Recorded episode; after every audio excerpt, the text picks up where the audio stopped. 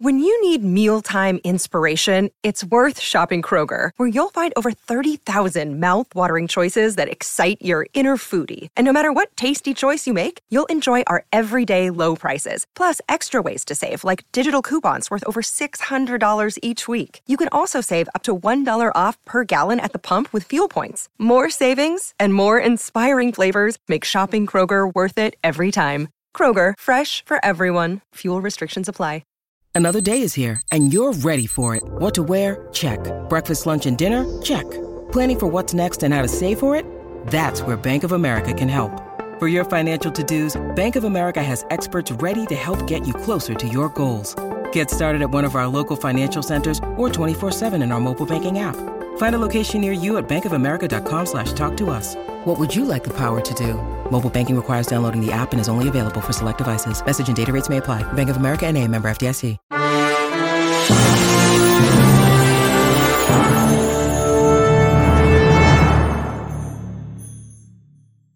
Welcome, Pewter Report readers, viewers, and listeners to a brand new edition of the Pewter Report podcast, energized by Celsius, the official energy drink of pewterreport.com. It is a Wednesday edition of the show, and we are finally to an episode where we can break down a regular season game for the Bucs against their opponent, which this week it happens to be the Minnesota Vikings for week one, where the Bucs travel to Minnesota for the game. We'll break down this whole matchup. We'll also talk about uh, some recent Bucs news, some players that weren't there today, and a lot more. I'm your host, Matt Matera. Joined with me is the face that runs the place at pewterreport.com, SR Scott Reynolds. And Scott, I got a simple question for you.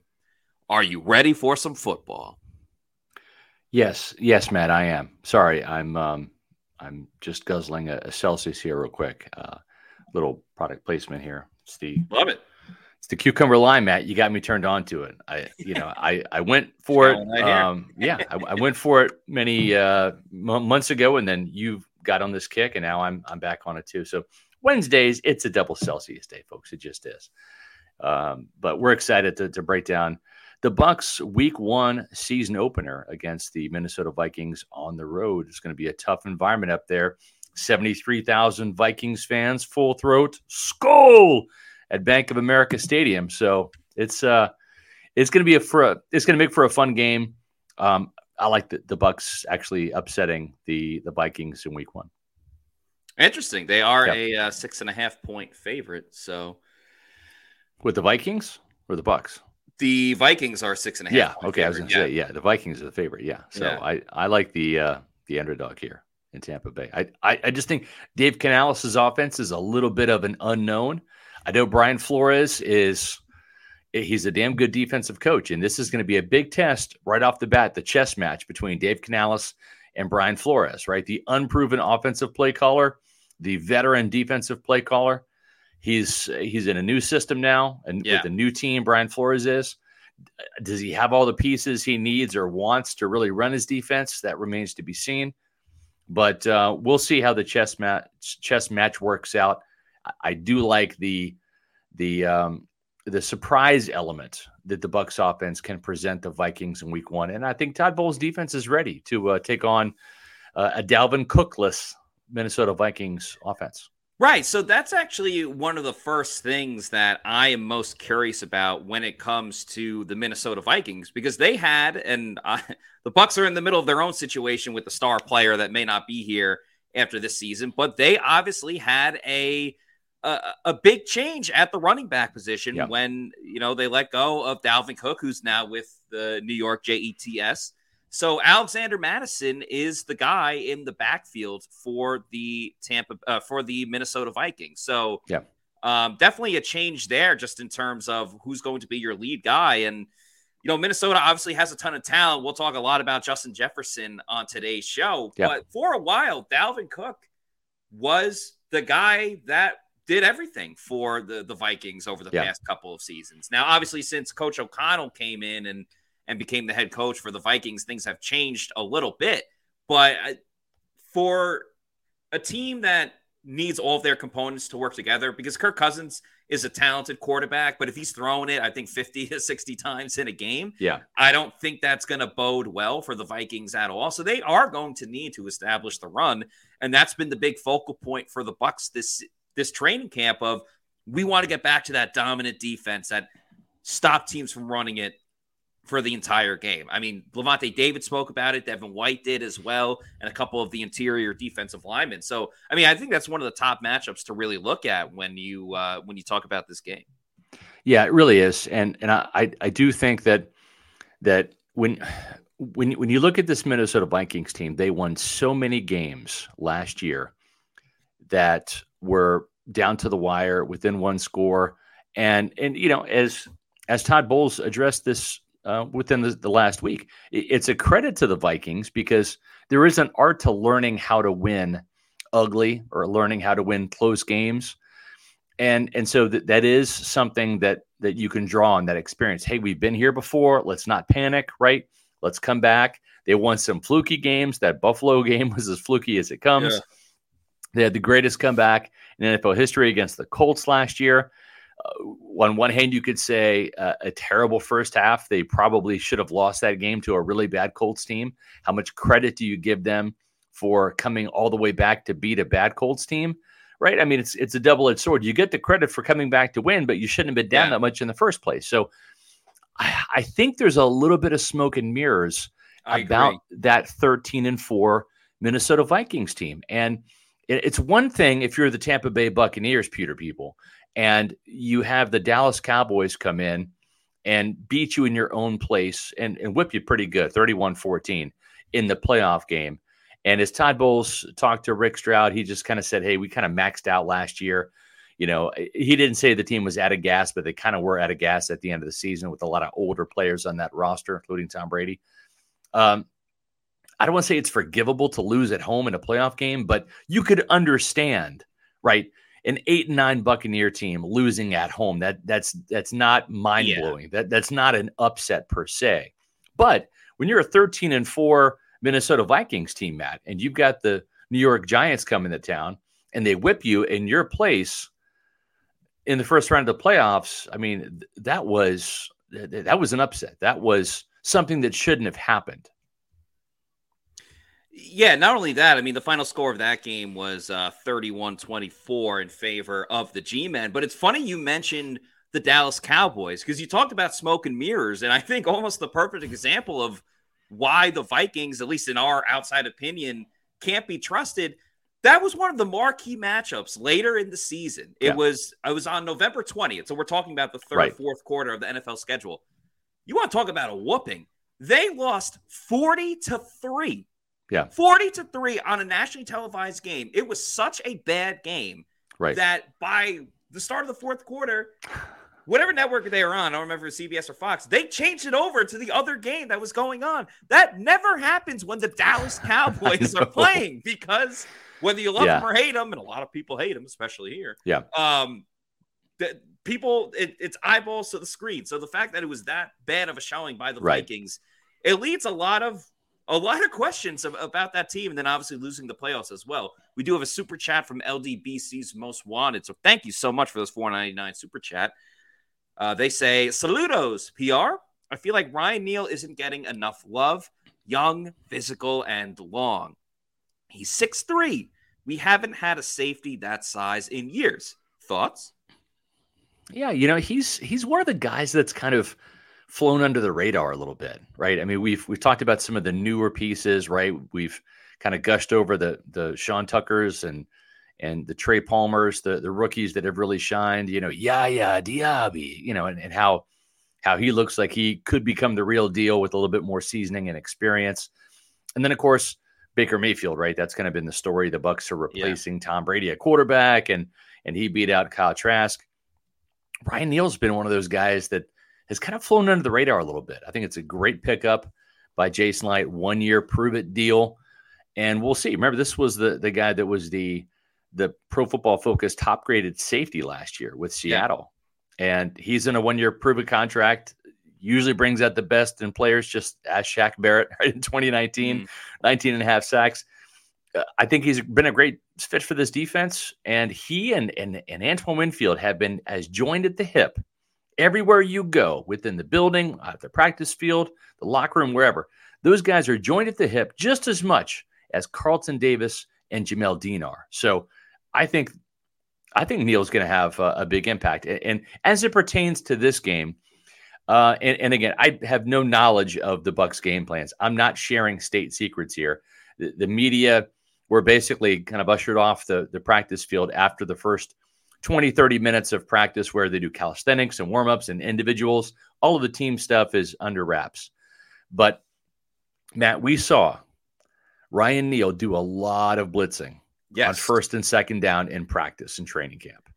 And to me, I think he is going to play a big role in the Bucs wanting to shut down the run and get teams into third and long situations where they can rush the, the passer and either pressure that guy into throwing interceptions, which they need more of, or sack the quarterback, which they also need more of. So uh, they, there's an emphasis this year on stuffing the run. I think you're going to see a, a, lot of either cover three or cover one, and and that means putting Ryan Neal up in the box for some early run blitzes on first and second down, sending him downhill, and I think that's what he does best. I think what you're going to see with Ryan Neal and his value and importance to the Bucs defense, it's going to be one of those things where he's super super valuable to the Bucs, but it may not come in the in, in the in, in, the score box of yeah. oh wow he's second on the team in interceptions or oh my goodness he leads the Bucs in in tackles. No, he's going to have right. a sprinkle of double digit tackles here, a two sack game and a forced fumble there, a game winning interception there yeah. as well.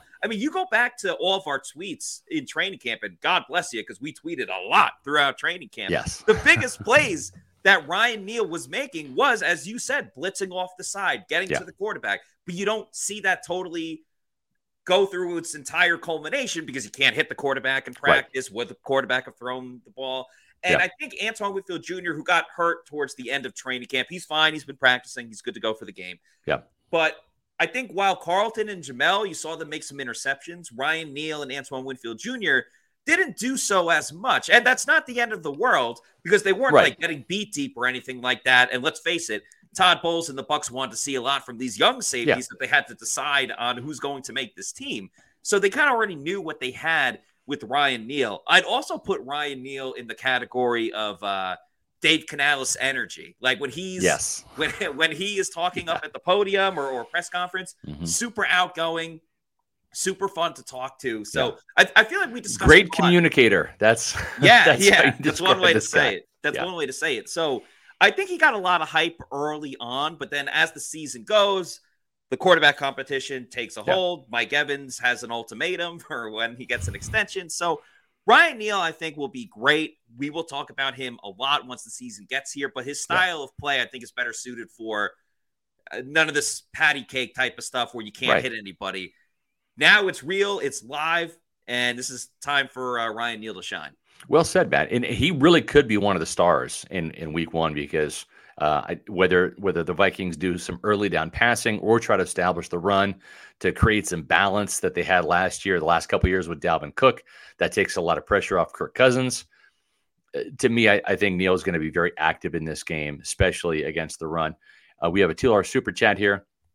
Hola from uh, Coulter. Hola, what happened with uh, James, Mr. Bucks Nation? Well, uh, we, like any other business, we sometimes have a bit of a revolving door, right? We bring in new people, and some people leave, and and um, you know we don't like to. No animosity. We, we have you know we've right. uh, we've got nothing but love for J.C. Allen, nothing but love for for James Hill. Uh, sometimes schedules have some some conflicts. Um, uh, kind of happened that way with, with, Casey Hudson. You know, we love Casey, uh, Pewter Report alumni, but um, you know, there's just some sometimes some external factors that play a role in uh, availability and workload and things like that. So uh, was not performance based or anything with either one of those right. guys. We, we love them. Uh, it just, you know, no ill um, will, no animosity. Yeah. Just kind of different schedules and things didn't always align as as yeah.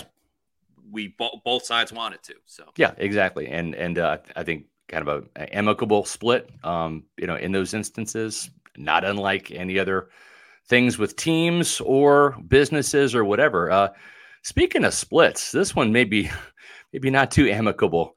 Um, Ke'Shawn Vaughn was not at practice today, and that's that's kind of noteworthy because he fell to number four in the depth chart, um, as we we talked about with Sean Tucker taking over that number two role. And remember, remember Ke'Shawn Vaughn was entering training camp as the number two running back, and he has shown improvement. The problem is he's not fast or explosive, and Sean Tucker is, and Chase Edmonds, when healthy, is, is as well. So this is a matter of looking at production, and Sean Tucker earned the number two job.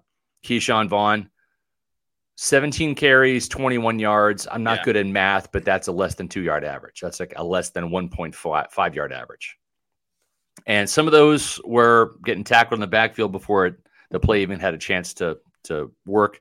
I get it. But, you know, Sean Tucker didn't play with the starting offensive line either, Matt, not at any point. And no. he was able to rip off a 26 yard run, have a 15 yard catch on a uh, on a screen pass, and just is a faster, better back. And so Ke'Shawn Vaughn today did not show up for practice, and that did not make Coach Todd Bowles happy. No, I mean, how, how, could it be? It's literally like, all right, all hands on deck. We're moving forward forward to the to the regular season, and where's Ke'Shawn? Oh, he he's not even there, and uh, we'll find out more tomorrow. Uh, you know, Todd Bowles spoke about. It. I'll play the video real quick. It's a very quick video. What's his status? Uh, we'll see tomorrow. He's out. He's healthy. Of personal reasons, and we'll deal with it tomorrow and see where he's at. No, it's not an excuse. Then. As you see from Todd Bowles there, says it's not an excuse absence. So I don't want to speculate anything just yet. I mean, we can point to certain things about being angry that you're the fourth running back on the depth chart.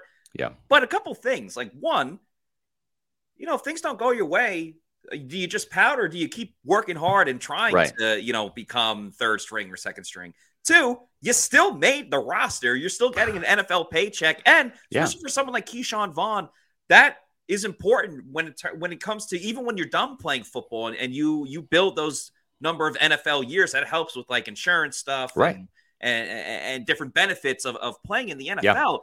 And let's face it, if Ke'Shawn Vaughn is angry now and not showing up to practice when right. he's in no position to be like, I'm holding out, screw it, things like yeah. that. How's that going to look after the season where clearly the Bucs aren't going to re-sign him if he's not showing up to practice? There's no one clamoring for Ke'Shawn Vaughn. There's no team in the NFL right now that's like, "Oh, good. I hope the Bucs cut him." Sorry. Like like yeah. he was probably the 53rd guy on this team. He made the 53 because of two things. Number 1, Chase Edmonds is still hurt. Number 2, um, or was was dealing with an injury that caused him to yeah. miss the last two preseason games. Number two, he's actually a pretty good special teamer. He can run down there even as a gunner, and probably not going to be the starting gunner, but he he's got experience doing that. He's he's an okay special teamer, but but it's a loser mentality not to show up right when when you you made the 53 like you said matt and you're not happy about it why you're in a contract year okay then go somewhere else next year for a fresh start and and you know, but but accrue your fourth year this year, get yeah. towards free agency and all that. But I'm sorry, there's no transfer portal in the NFL, right? You can't just opt out and join another team. Um, so maybe he's trying to, you know, be the disgruntled employee, hoping the Bucs will just cut him. I'll tell you what, right now, I take Patrick Laird. Patrick Laird hurdles people, Matt. Yeah, I like I mean, that hurdlers. Was cool. That was cool, right? and you know that he's well liked in the locker room because there was multiple Bucs players on Instagram retweeting on their Insta story the play of Patrick Laird uh, yeah. hurdling the defender. And then right. one last thing about Ke'Shawn it's not always Vaughn. smart because you can bust your nuts pretty good. Let's just be honest, right? When yeah, you hurdle, exactly. if, if, if, you fail on that, Jarrett, Rakim Jarrett learned a lot about that too. Uh, exactly, in the Jets game when he, yeah, you know, flipped multiple times, almost like uh, a like a gymnast or you know, yeah. I'm not saying it's smart, but I love the effort. I love the hey, you know what? I'm gonna circus act. I'm gonna yeah. try to go over you to get the yards. That just shows me something. So I don't know. I, yeah. I'll take I'll take Patrick Laird over over Ke'Shawn. The last thing I'll say about Ke'Shawn Vaughn, Cali Bucks agrees. He should learn a lesson from former Buccaneer running back Ronald Jones because Jones didn't really want to be with the Bucs anymore once right. it was clearly Leonard Fournette's team. And yes, he ended up on the Chiefs, but he didn't really play for the Chiefs. He was yeah. inactive like pretty much the entire season. This year he goes to the Cowboys. He's already suspended for the first two games of the season. And even though Ezekiel Elliott's not there, obviously they got Uh, the the Deuce is loose in Dallas with uh, with Deuce Vaughn, and Tony Pollard is is the main guy there. So Rojo's not going to be in this league for much longer no, either. No, no, he's got a loser mentality too, and and so does Ke'Shawn Vaughn. Honestly, listen, I praise Jason Licht a lot. He's he's nailed more draft picks than he's missed. He has built a Super Bowl championship roster. There's still players, eight players that have been to a Pro Bowl, at least one on this roster right now, which is more than any other team in the NFC South. But he's no per- he's not a perfect general manager. There's no general manager that is perfect that has Correct. a perfect draft, draft record. But Ke'Shawn Vaughn, probably one of his worst draft picks, to be honest. It was a reach in the third round. And with the exception of Rachaad White, and we'll see how good Rachaad White is, I think he's a thousand yard back. Is he a 1,200 yard back? or is he an 800 yard back? We'll find out this year. I think it's about a thousand yard rushing season for Rachaad White if he stays healthy. But Jason Licht has not done well when it comes to drafting running backs. He struggled at the running back position overall. Uh, he inherited Doug Martin and then re-signed him, and he kind of had to. He had a Pro Bowl season, 1,400 yards, but it was the bad move because of some issues that Doug Martin had that interfered with his career. But whether it was him, whether it was uh, his first running back he ever drafted in the third round in 2014, Charles Sims, who was nothing more than a third down back, uh, Ronald Jones, who had essentially one good one year. Good, yeah. You know, um, but um, Jeremy McNichols, uh, they waited so long in the 2017 hard knocks, hard draft. Legend. Yeah, hard knocks legend. 2017 draft, they waited so long. So many good running backs in that year. Kareem Hunt was in there as a third round pick. You know, you had Marlon Mack out of USF, who had was decent before he got hurt. They waited till the fifth round to get a, a guy that Dirk Koetter wanted because Dirk's an Idaho guy and he wanted the Boise State running back, Jeremy McNichols, who was terrible as a running back, couldn't even pick up the offense. So didn't even make the team. So Jason Licht's blind spot has been the running back position. Hopefully, hopefully the one two punch of Rachaad White and Sean Tucker kind of changes that narrative because if he's got a blind spot, that's where where it is. It's it's the running back room. If Sean Tucker turns out to be a stud, there are going to be Bucs fans that'll argue that Jason Licht should never draft a running back again because he's a uh, undrafted free agent. And yeah, with this year's class of undrafted free agents, yeah, Jason Licht really knows how to pick them when he has his choice of anything. So I right. would really, personally, I would trust Jason Licht if I was like, hey, can you pick a Celsius energy drink for me, Jason? Because I, I know it. no matter what he would pick, it would be a fantastic pick. So make Celsius your number one pick. Celsius is the official sponsor of the Pewter Report podcast. Their newest flavor is the Cosmic Vibe, which is a sparkling fruit punch. It's absolutely delicious. So is the sparkling lemon lime, the sparkling orange.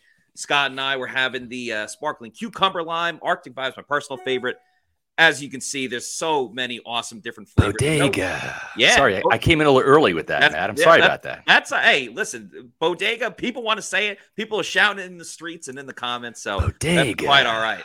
Um, no sugar, no post energy drink crash or jitters. So if you need to know where to find one, go to the Celsius store locator, punch in your address, and they'll tell you the closest location where you can pick one up at your local Walmart, Target, convenience store, health and fitness store, or your bodega.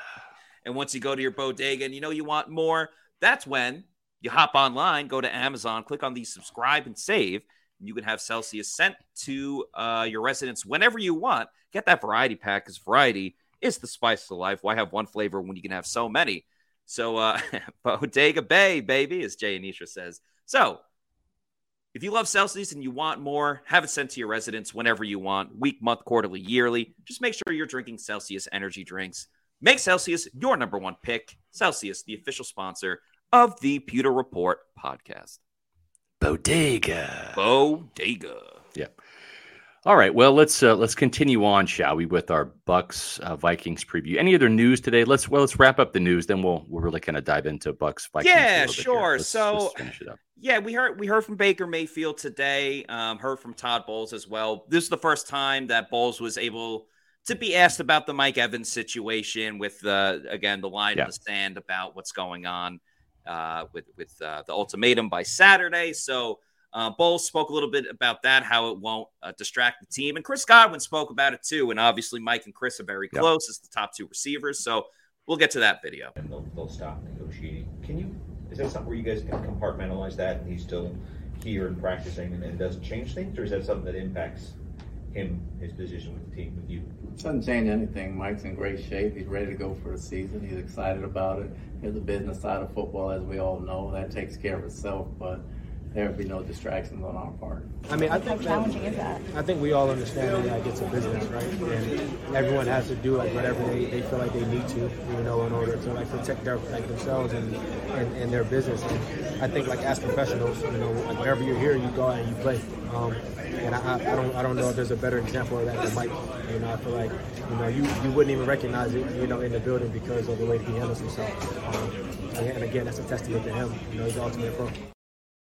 And then uh, with Baker, he just talked about his excitement getting to be a starter again, again going into week one, getting the guys ready. And uh, one of the things he answered was when he kind of felt the offense was starting to click uh, a little bit more, and when he would be the number one quarterback on this team. Here, yeah, um, it's, it's what you work all year for. Uh, real things finally here, so we're ready to finally go out and, and play somebody else for real, uh, and just see all the things that we've been working on. See see how it comes to life, all the little details, all the off-season workouts, uh, the foundational stuff that we've been trying to get installed, and just to see how it plays out, and just to see how guys handle it throughout the game. It's it's football. It's the highest level you can play at, so there's going to be ebbs and flows, ups and downs during the game, and so.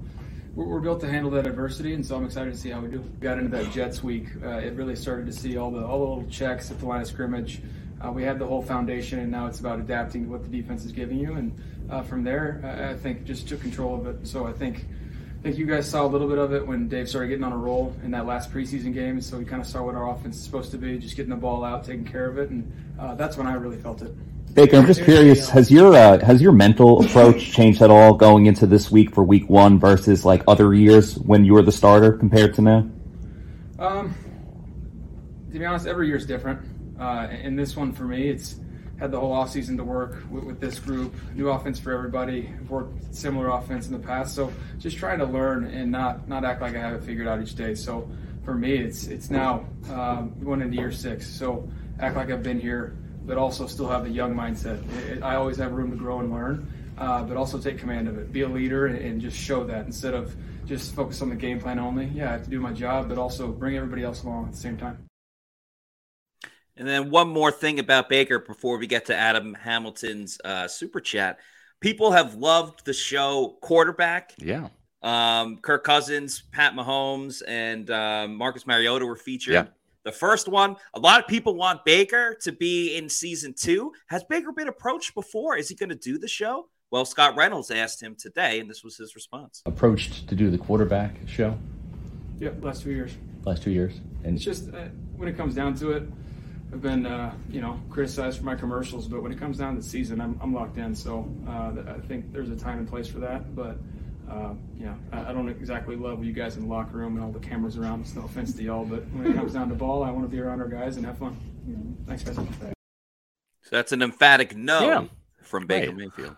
Yeah. Um, Alex Scott here with um, I'm hoping Baker's fibbing on the quarterback. I think he'd be a perfect comeback story. We'd love to see it. I, I think we would. He would be he would be fantastic. But I, I respect the fact that he doesn't want to do it. And not only turned it down in you know, you know last year, right? And I mean that would have been kind of that Marcus Mariota compelling story of like yeah rise and fall, right? That that would have been uh, you know uh, we in the media sometimes, and, and I don't like it myself, but there is that, you know, build them up and rise, and then some in the media love to see people fall. You know, I, I don't. I think human beings, it's it's hard enough to live life, right? I mean, life is hard enough.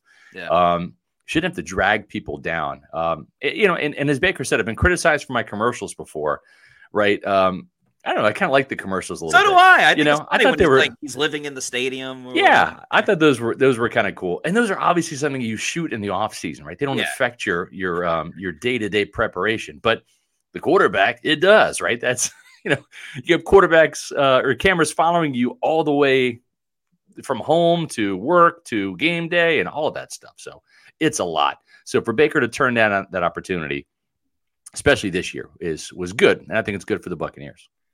Yeah. Plus, he was on Hard Knocks a couple seasons ago. He's he's probably Yeah. sick of it. Maybe you know if he went to Super Bowl this year, then he'll do it next year. Right, right.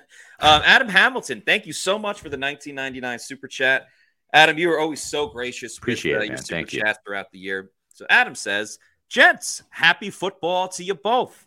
What's y'all's feeling going into this game? I can see Justin Jefferson having a good day, parentheses, not a rare occasion.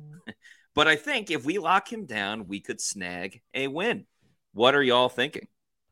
Yeah, I, I, I think that's the case. I just put in the chat my new column that's coming out Wednesdays. It's like an early preview of the the game. It's called SR's Pick Six Preview and where I basically have got six little points. So I've got what's at stake for the Bucks and what's at stake for their opponents. Like what's the what's the narrative heading into the game, right? What's what's at, at stake for both teams, and then the Bucks win if, and then I blurred out a couple of reasons what what has to happen for Tampa Bay to prevail, and then in the case of the Vikings, what has to happen for the Vikings to win. And then I've got a couple matchups. And of course, Justin Jefferson is one of those matchups. And I'm going to be really curious to see, Matt, because as Josh Capo was pointing out in uh, in our group chat earlier this morning, when when the Vikings played the Eagles in week two and they lost, right? They started off with a convincing win against Aaron Rodgers and the Packers at home in yeah. week one.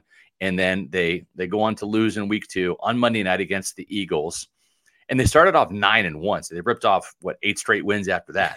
they, were a hot team. Yeah, but they lost to the Eagles in, in week two on Monday night. The Eagles have got two very good corners, and so I think what Justin Jefferson, how he was deployed, and and this is what we might see against the Buccaneers with Carlton Davis and Jamel Dean, is deploying Justin Jefferson in the slot against Christian Izien, right? If you want to attack the weakness of this Bucs defense, it's going to be pick on the rookie nickel, right? Pick on the, the slot corner. And not just that, but Justin Jefferson's got speed and size over a guy like Christian Izien. So we might see that. And that leads me to a point that I, I brought up in today's SR's Pick Six preview, which is does Todd Bowles deploy Carlton Davis in the same manner that he did against Ja'Marr Chase last year? Does he start the season off saying, Carlton, I need that same type of performance that you did against Justin or against uh, Ja'Marr Chase? Yeah. Do it against Justin Jefferson. Play cat coverage, which is wherever that cat goes, you follow. If he lines up in the slot, you're in the slot. If he lines up outside, you're outside. And and we'll see if if he is deployed in that manner. This might be the game to do that. Now, I would still, because Carlton's not as fast as Jeff, Justin Jefferson, not as explosive, still have some safety help over the top, right? Shade yeah. Antoine Winfield over to that side if he's in the slot, or certainly, you know, off to the side if, if he's left or right. It's going to be interesting to see how Carlton Davis is deployed, if it's going to be against Justin Jefferson down in, down out, or if they're going to play that kind of standard. Carlton's on the left side, Jamel Dean's on the right side and maybe play some cover two and help out with some safeties deep.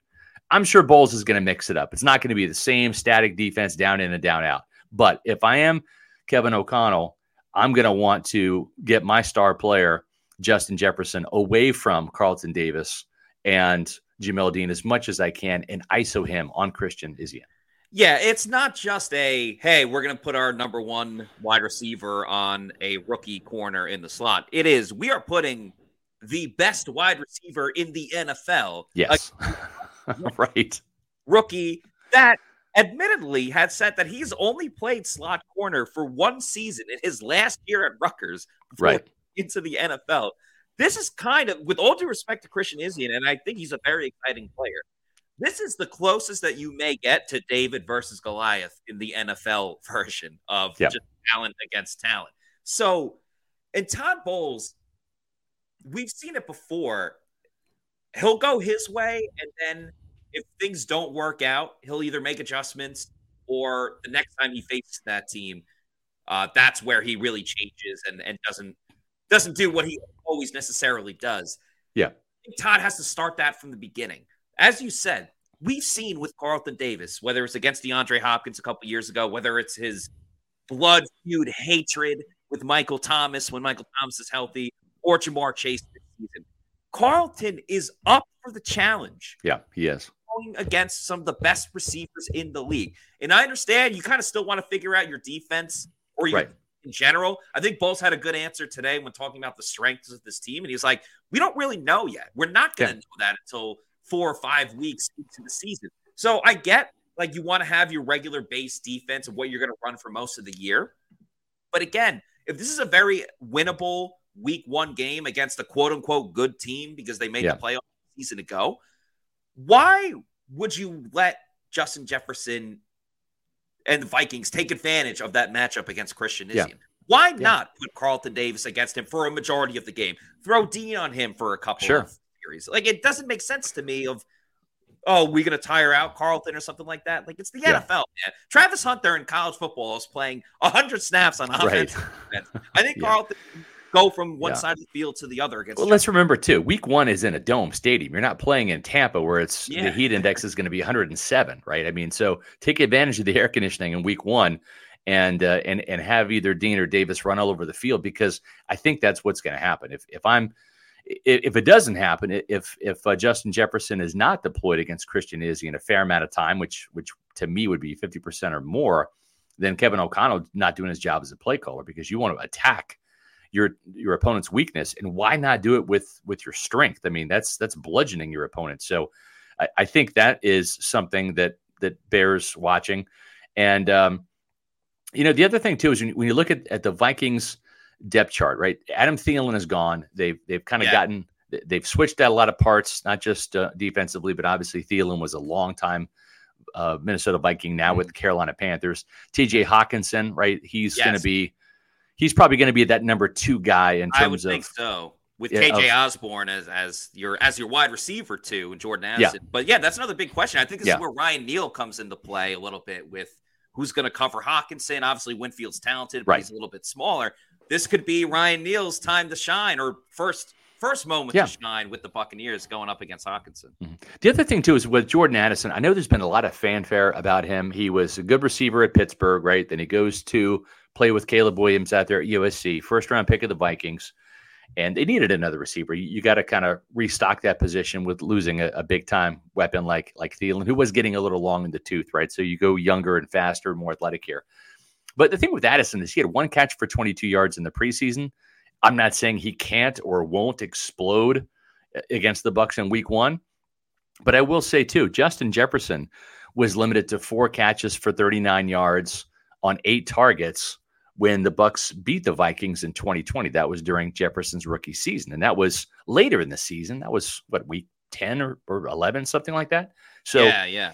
yeah, it was after the bye week. So I, I, I'm I'm not as concerned about about Jordan Addison in week one as I would be later in the season. Now, again, maybe I'll eat my words, but I think Tampa Bay secondary can do a, a, a good enough job of containing Jefferson and then making Addison or Osborne beat you because I don't think either one of those guys, and I know Todd Bowles was hyping up and speaking up the Vikings today, and he loves Osborne as a player, but they don't scare me as much as Jefferson does. You you, you have to kind of take that that Chicago Bulls approach, right? Yes. And it was it was hard to beat the Chicago Bulls in the prime of Jordan, but it's like we can't let Jordan kill us, right? If Scottie Pippen Yes. and Toni Kukoc and John Paxson beat us, right, and Steve Kerr nails a game-winning three, then okay. But damn it, we we know the game plan going in. Don't let Jordan beat us. And as you said, Matt, Justin Jefferson, he is the Michael Jordan of wide receiver right now. This guy probably is the best receiver in the game right now. He is. He's unreal. I mean, he's going first overall in a lot of uh, fantasy football drafts. And I, I don't think it's the case for the Vikings. I, I mean, I'm in full agreement. You got to shut down Justin Jefferson, and that takes you a long way to victory. Yeah. Um, but I will say for the Vikings, they don't strike me as a team just yet where it's like if Justin Jefferson isn't producing, then the team has no shot at all. I Right. still do think that they have enough talent out there, and Addison is probably better. You're going up against him Yeah. now in week one than you know 10 weeks from now in the season Right. when he's a little more seasoned um, Yeah. playing in the NFL. So that that's part of the the big thing right there. I also feel like I know Kirk Cousins is Mr. 1 p.m. or Mr. 4 p.m. and he, he Right. struggles in in, in prime time. In that small sample. But I also I also think that Kirk Cousins can get rattled pretty quickly. Yeah. And I think that's something you saw a little bit. I know we were talking about quarterback before with Cousins, not necessarily getting hit. Like he did a lot of moaning and groaning and grunting. I think that's just Yeah. the nature of the game. He showed that he's a lot tougher than he is. But I think you can kind of, you know, Todd Bowles is, uh, you know, all the crazy stuff that he does on this team with different looks and fronts or whatever. I think Kirk Cousins is a little more susceptible to falling for things than say an Aaron Rodgers would be. I mean, everyone saw the video now. Rodgers in the joint training camp pointing at Nolan Turner, being like, "You're not blitzing. Right. You're not Yeah. blitzing," and then he did it. exactly. I feel like Bowles can get away with throwing some different things at Kirk Cousins, fooling him, and then he'll either have to get rid of the ball quickly or make the wrong read. Yeah. And that turns into an interception. So that might be something I'm kind of uh, might be tuning into is uh, is the Bucs getting more than one turnover for this game, taking advantage of uh, some mistakes that Kirk Cousins might make. Yeah, and I think the other thing too, Matt, is is when you do blitz, right? Whether it's Devin White, Lavonte David coming from the linebacker level, Antoine Winfield, Ryan Neal coming from the from the uh, from the slot, uh, or even Christian Izien. I mean, we've seen him come on some blitzes as well. They've got to get home. This can't be Joe Tryon-Shoyinka time where you you're there and then you you whiff or you you don't get to, to Cousins. If you have a chance, you got to go for the kill shot and you got to get the guy on the ground where you got to hit the arm and force the fumble, or you got to hit the quarterback as he's throwing. Then he throws up a duck and Shaq Barrett picks it off, right? Uh, dropping in coverage. Those are the things that you have to do. This is not one of those games where pressures, well, okay, we pressured him. No, this has got to be where you hit him, you sack him, you you make the ball come out when he doesn't want it to come out, whether it's a fumble or or an errant pass. Um, that's going to be key because Kirk Cousins is good enough, right, to stand in the pocket. He's he's a tough guy, and uh, he'll stand in the pocket and make that throw.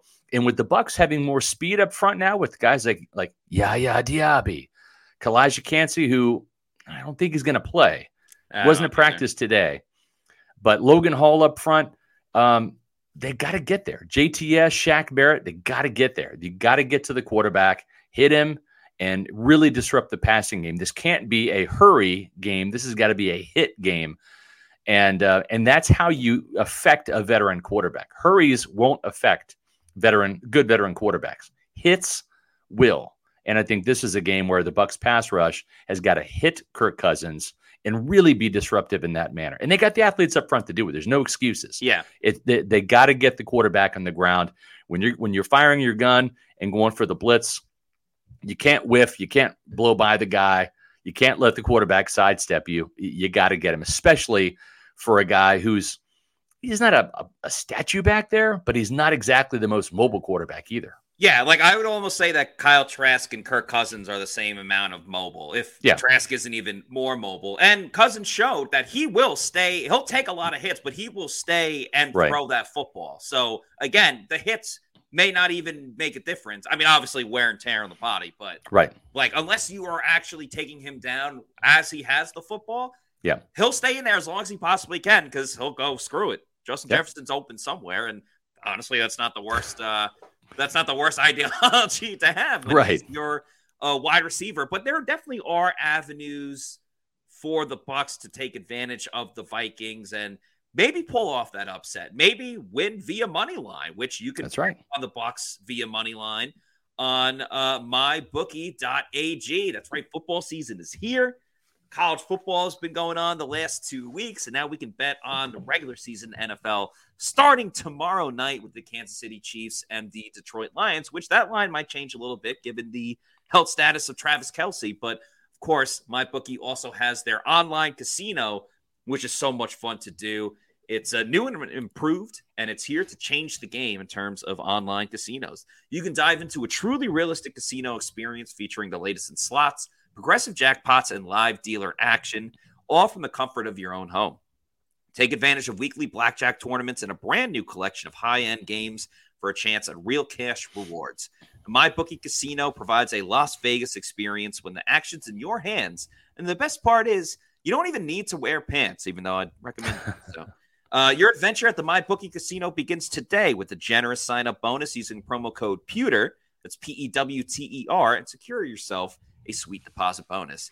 And that's not all because their revamped loyalty program ensures that you'll be showered with rewards, including free spins, cashback offers, and a host of exclusive VIP perks. The more you play, the more you win. So play anytime, anywhere with the MyBookie Casino, and you can get up to $1,000 with your first deposit bonus using that promo code PEWTER, P E W T E R. So even if you learned from Plant City Math, you know that that is a heck of a deal. MyBookie.ag. Start betting today. Yeah, I took advantage of my bookie and and uh, I, I was all in on Colorado. Um, oh, let's go! I lied yeah. bet them twice because Yep. I forgot to bet them earlier Yep. before I had won other a ton plans. of money, ton of money. So did in I. week one. And the, the great thing too is after after Nebraska lost to Minnesota on Friday night, they, they actually loss. they actually had a line on Colorado Nebraska, and I got Colorado as a dog to Nebraska. Are you yeah, I bet the oh yeah, I bet the money line hard Colorado because I knew that they were going to beat Yeah. TCU. TCU is a bit of a fraud this year. I'm just letting you know, and and then. So I'm going to cash in big time thanks to Deion Sanders twice this week. Yeah, I saw last they were minus three. Uh, Yeah. So credit to you getting when you did. Yeah, I got a plus six, um, Oh. or uh, plus uh, actually plus two hundred three on the money line. I think is what it was for Colorado. So, uh, Mark Fisher, SR thought your pick of uh, Luke Goedeke as the matchup to watch was quite thoughtful. Yeah, I think it's a big time matchup because you have Danielle Hunter, who is a big time pass rusher, four double digit sack seasons for the Minnesota Vikings, and um, you know he, he coming off a ten and a half sack season last uh, last year. So to me, I, I, I think that this is the key matchup. Um, Brian Flores, as a defensive coordinator, you want to take away what the other team wants to do. The Bucs want to run the ball, right? So you sell out, you run blitz, right? You bring linebackers, you bring DBs, whatever you can. You you stop the Bucs and you make Baker Mayfield beat you with his arm, right? And you Yeah. make this this young revamped offensive line, especially that right side of the line, with a rookie right guard and Cody Mauch and a second year player in Luke Goedeke, who's starting his second NFL game, regular season game at right tackle.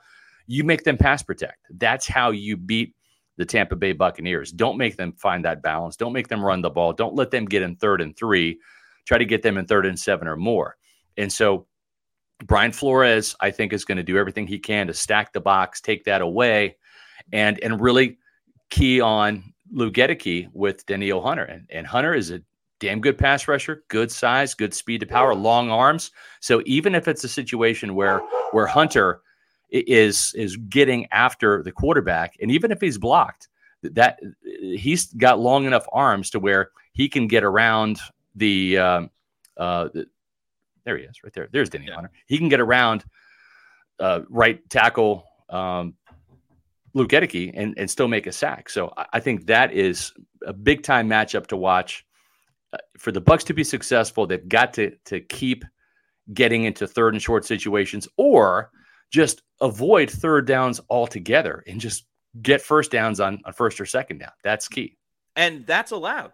Uh, fun Yes, fact. it is. That is allowed. You can Byron Leftwich did not buy into that concept, but I think Dave Canales i- Dave is, Canales that's is all news. about it. It could take you two plays to get the first down, and I think it's going to be a great cat and mouse game between Dave Canales and Brian Flores because there's so much unknown, kind of on both sides, with both Yeah. coordinators kind of taking over these teams. And you know, you look at last year with the the, the Vikings; they were susceptible to being run on. I mean, Oh, they they allowed 123 and a half rushing yards Yeah. per game. Dave Canales has got to be licking his chops, rubbing his hands together in in in anticipation of the the things that he can do running the football. And as we've said, this is going to be what Tampa Bay wants to establish. Now, will we see it on the right side as much? I don't necessarily think though. I think they're Yeah. at least for the first game are going to ride the hosses on the left side Yeah. of uh, Tristan Wirfs and Matt Feiler. But that still means they have to establish that tempo. They Yeah. can't, and they're going to keep trying to run it, but they can't, you know, give up on it after the first quarter if it's still not working. But that that's why the motion, the play action. I'm willing to bet right now the first play of the game for the Bucs is going to be a play action rollout for Baker Yeah. Mayfield, and I'm also willing to bet it's probably going to be like a three and a half yard completion or something like that. Right. And you know what? That's great. That is Yeah. totally fine because you already got the wheels in motion for the Bucs going up against that Vikings defense. Oh, all right, Baker's on the move. Damn, there's a Right. a lot of different possibilities that can go on. So it's all about tempo. It's all about Yeah. pace. I I don't know. I mean, the, the odds always say like if you win the kickoff, always defer, so you get the ball in the second half. But part of me wants to see this Bucs offense. Yeah, hey, take the field. Let's yep. get this offense going. Let's get this lead right away. Show that we are different from last season, where scoring on the first drive was very few and far between yeah. for that Bucs offense. Let's give our defense a lead and just let Baker bake and let's keep it moving from the get go. Yeah, I agree.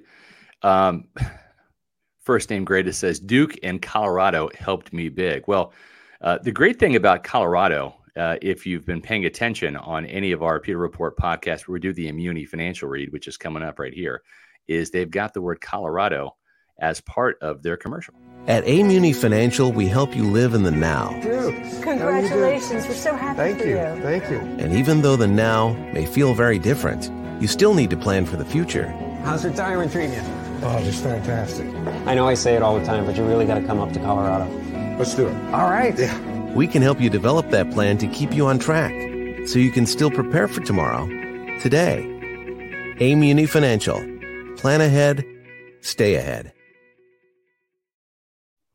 Folks, that was perfect right there. We did not even uh, realize it, but Duke and Colorado in the same message and it's also in the Immuni commercial. Duke, you got to come to Colorado. So it works out perfect. What a segue. Uh, listen, folks, if you have not done so yet, here's what I want you to do. I want you to uh, go to Muni.com and I want you to give Immuni a call at 1 800 868 6864. Even if you have a financial advisor that you employ and done business with, et cetera, it doesn't hurt to get a second opinion, especially in this wacky, crazy economic climate uh, here in this country and around the world, it doesn't hurt to get a second opinion, right? You, you do that with your health. Why don't you do that with your your financial health and your financial wealth? And Immuni does more than just legacy planning. They do brokerage and advisory services, retirement accounts, college savings accounts for the kids, insurance services. They got over 40 years of experience, folks. Let Immuni Financial help you plan ahead and stay ahead. Do what I do. Most of my financial investments are with Immuni.com, Immuni Financial. Go to the website, Immuni.com. Give them a call at 1 800 868 6864. Uh, I think the other thing to really kind of consider uh, with with Brian Flores is uh, there there's some some weaknesses on this Vikings team, and I think one of them, and, and this has got to be music to either Mike Evans' ears or uh, Chris Godwin's ears, but th- they're cornerbacks, right? um, you know, Byron Murphy Jr., um, especially Akayleb Evans. Mm. Evans got picked on a lot last year, uh, coming out of, out of uh, Missouri. They, they've retooled their front a little bit. They brought in Marcus Davenport from New Orleans to yep. team on the outside with Danielle Hunter. They brought in Dean Lowry, who's going to big run stuffing defensive end to help, uh, as you mentioned, Matt, that that porous run defense last year. Uh, Tonga, big six foot four, 340 pound Vita Vea lookalike, is their nose tackle in the middle. They have Harrison Phillips. They got Harrison Smith. They got the Harrisons, you know, on on this this Vikings defense. They have some pieces, but can Flores in Week One put it all together? And and as I mentioned, that there's a weakness there in the secondary at the cornerback position. Patrick Peterson, who was still going strong last year, yeah, uh, had a good year. He's not there anymore. Uh, they you know they bailed on on uh, uh, Kendricks, the the linebacker. Um, so they've they've tried to revamp it very much like how the Bucs revamped their offense. Right, different system, different play caller, different quarterback. Right, there's this is going to be I, I think it's not so much about Kevin O'Connell's offense versus Todd Bowles' defense. I think it's going to be whichever of the new guys, Brian Flores or Dave Canales. If the is the Bucs offense going to be better? Can they take advantage of the Vikings defense? I think that's where this game is going to be won or lost. Not so much with Bowles versus O'Connell, but Flores versus Canales. I think that's a great point. I mean, the other sides with Bowles' defense and O'Connell's offense, like they're established. You kind of know right. what you're going to you get. know what you're going to get. Yeah. Yeah. There's different wrinkles every single season, but it's the, and sometimes uncertainty is great. Sometimes teams come in with new coordinators and you get new looks that you, you can watch the tape for however long, for however many months and however many hours in a day. And you just don't know what's going on. I saw that comment before by Yeah. G Vegas. Watch Lewis Cine uh, shows up and Yeah. grabs an interception. I'm yeah, not he even sure he, if he's a starter. I, I think that, that Cameron. Bynum. He's second on the on the depth chart at safety, Yeah. like second string, I should Yeah. say, uh, on the Vikings depth chart. So, yeah, you never know. Some sometimes there's rotations, sometimes there are guys that Yeah. uh, that- that come in. Yeah, But and, and of course, Darius Smith that that is a loss, right? Because he was he was that one-two punch, and I, Yeah. you know, Davenport's coming off a pretty good year in New Orleans. Uh, if, if he can stay healthy, Davenport I think is a pretty good player. It just he has had some injuries. The Bucs know that from from facing him in uh, New Orleans quite a bit. So. Uh, Tom wants an end around with Vita Vea. I don't think so. Yeah, a with fullback dive with Vita Vea, sure, I'm all for it. Uh, I want that guy going north south, not side to side. Um, but uh, it'll be interesting to see if Vita Vea is used on offense. He was. Um, a couple seasons ago, I was Yeah. at the game when he scored his first ever touchdown. that's right. It's That's crazy. He was in Atlanta, and I, I still remember like the audible gasps by the people Yeah. in the press box and Vita Vea scored. So Yeah. Um, I, I think the other thing that's worth mentioning is just going back to the, the offensive side and how Tampa Bay can possibly take advantage of it. When you look at at the uh, the weakness for the Minnesota Vikings up front, you know, it's it's hard to say. uh, It's hard to, for Baker Mayfield to come in and, and replace Tom Brady, right? It's hard for Alexander Mattison to come in and and replace Dalvin Cook. Mattison has not had 500 yards in any season yet. And, and I'm not saying he's not a capable back, right? He's got more yards than Rachaad White has in his career, but White is entering his second year. Mattison, I think, is in year four. But um, up front, their tackles are really strong. Christian Darrisaw, the former first round pick, is is a real up and comer at left tackle, and and O'Neal, Brian O'Neal, the the right tackle, uh, is also quite a bit of a beast. And and I think that the edge rushers, JTS and Shaq, they're, they're going to be in for a challenge for sure. But if you're looking for a weakness, it's probably um, Ed Ingram, the right guard for uh, the the uh, the Vikings. Uh, you know, he and Ezra Cleveland. Cleveland's the better guard out of the two, but if you're looking to take advantage of somebody up front, it's probably Ed Ingram, and I'm sure the Vikings feel the same way about Cody Mauch, the the Bucs. Yeah. Bucs rookie right guard as well. That's that's got to be a weakness, folks. It's not going to be weak on Sunday. That's right, because Pewter Game Day is here. We got Matt Matera and Adam Slavan doing live in-game analysis at one o'clock. So watch the game and listen to Matt and Sly take you uh, all the way through three hours of awesome Bucs game coverage. And then don't forget about the live pregame show at noon. We go live at noon. I'll be on with Matt, and we'll be talking about the Bucs Vikings with some last minute injury news and reports, and uh, you know, and, and all the good things that that come with with our pregame show. We will break it down with the latest news as it pertains to the game. Did Calijah Kancey practice during the week? We'll we'll let you know, and we'll we'll let you know who's going to be in and out of that Bucs game on Sunday.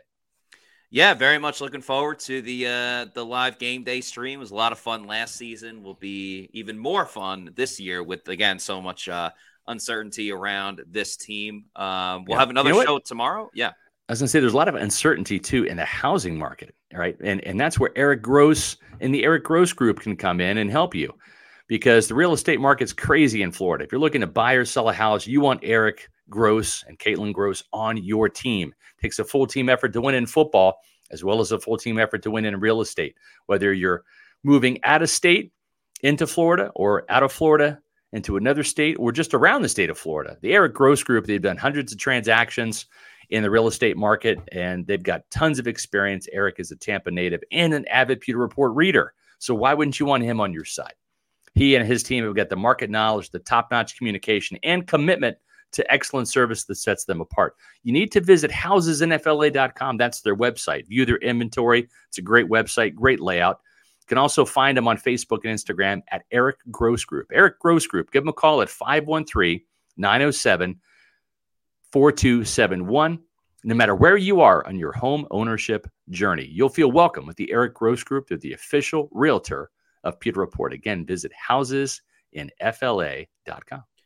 and we will have a uh, another show tomorrow at 4 p.m. to dive into a little bit more about uh, the Vikings. We plan on having a uh, Vikings reporter on to just learn a little bit more about the ins and outs uh, of the Bucs opponents this week. But of course, uh, and we'll have news and notes from uh, tomorrow's practice as well, like who's practicing. Um, but in the meantime, please follow us on our social media on X, Instagram, Facebook, and Threads. And of course, our YouTube channel is Pewter Report TV. We're always churning out the con- content, so you never know what we're going to have out next. So, uh, yeah, please follow us on all that stuff. Please like and subscribe to our YouTube channel. We are gaining more followers each day, and we couldn't do it without you, the Pewter people. So that's going to do it for us on today's show. For Scott Reynolds, I'm Matt Matera saying thanks everybody for watching, and we'll see you tomorrow at 4 p.m. for another edition of the Pewter Report podcast. Out. Bucs win on Sunday.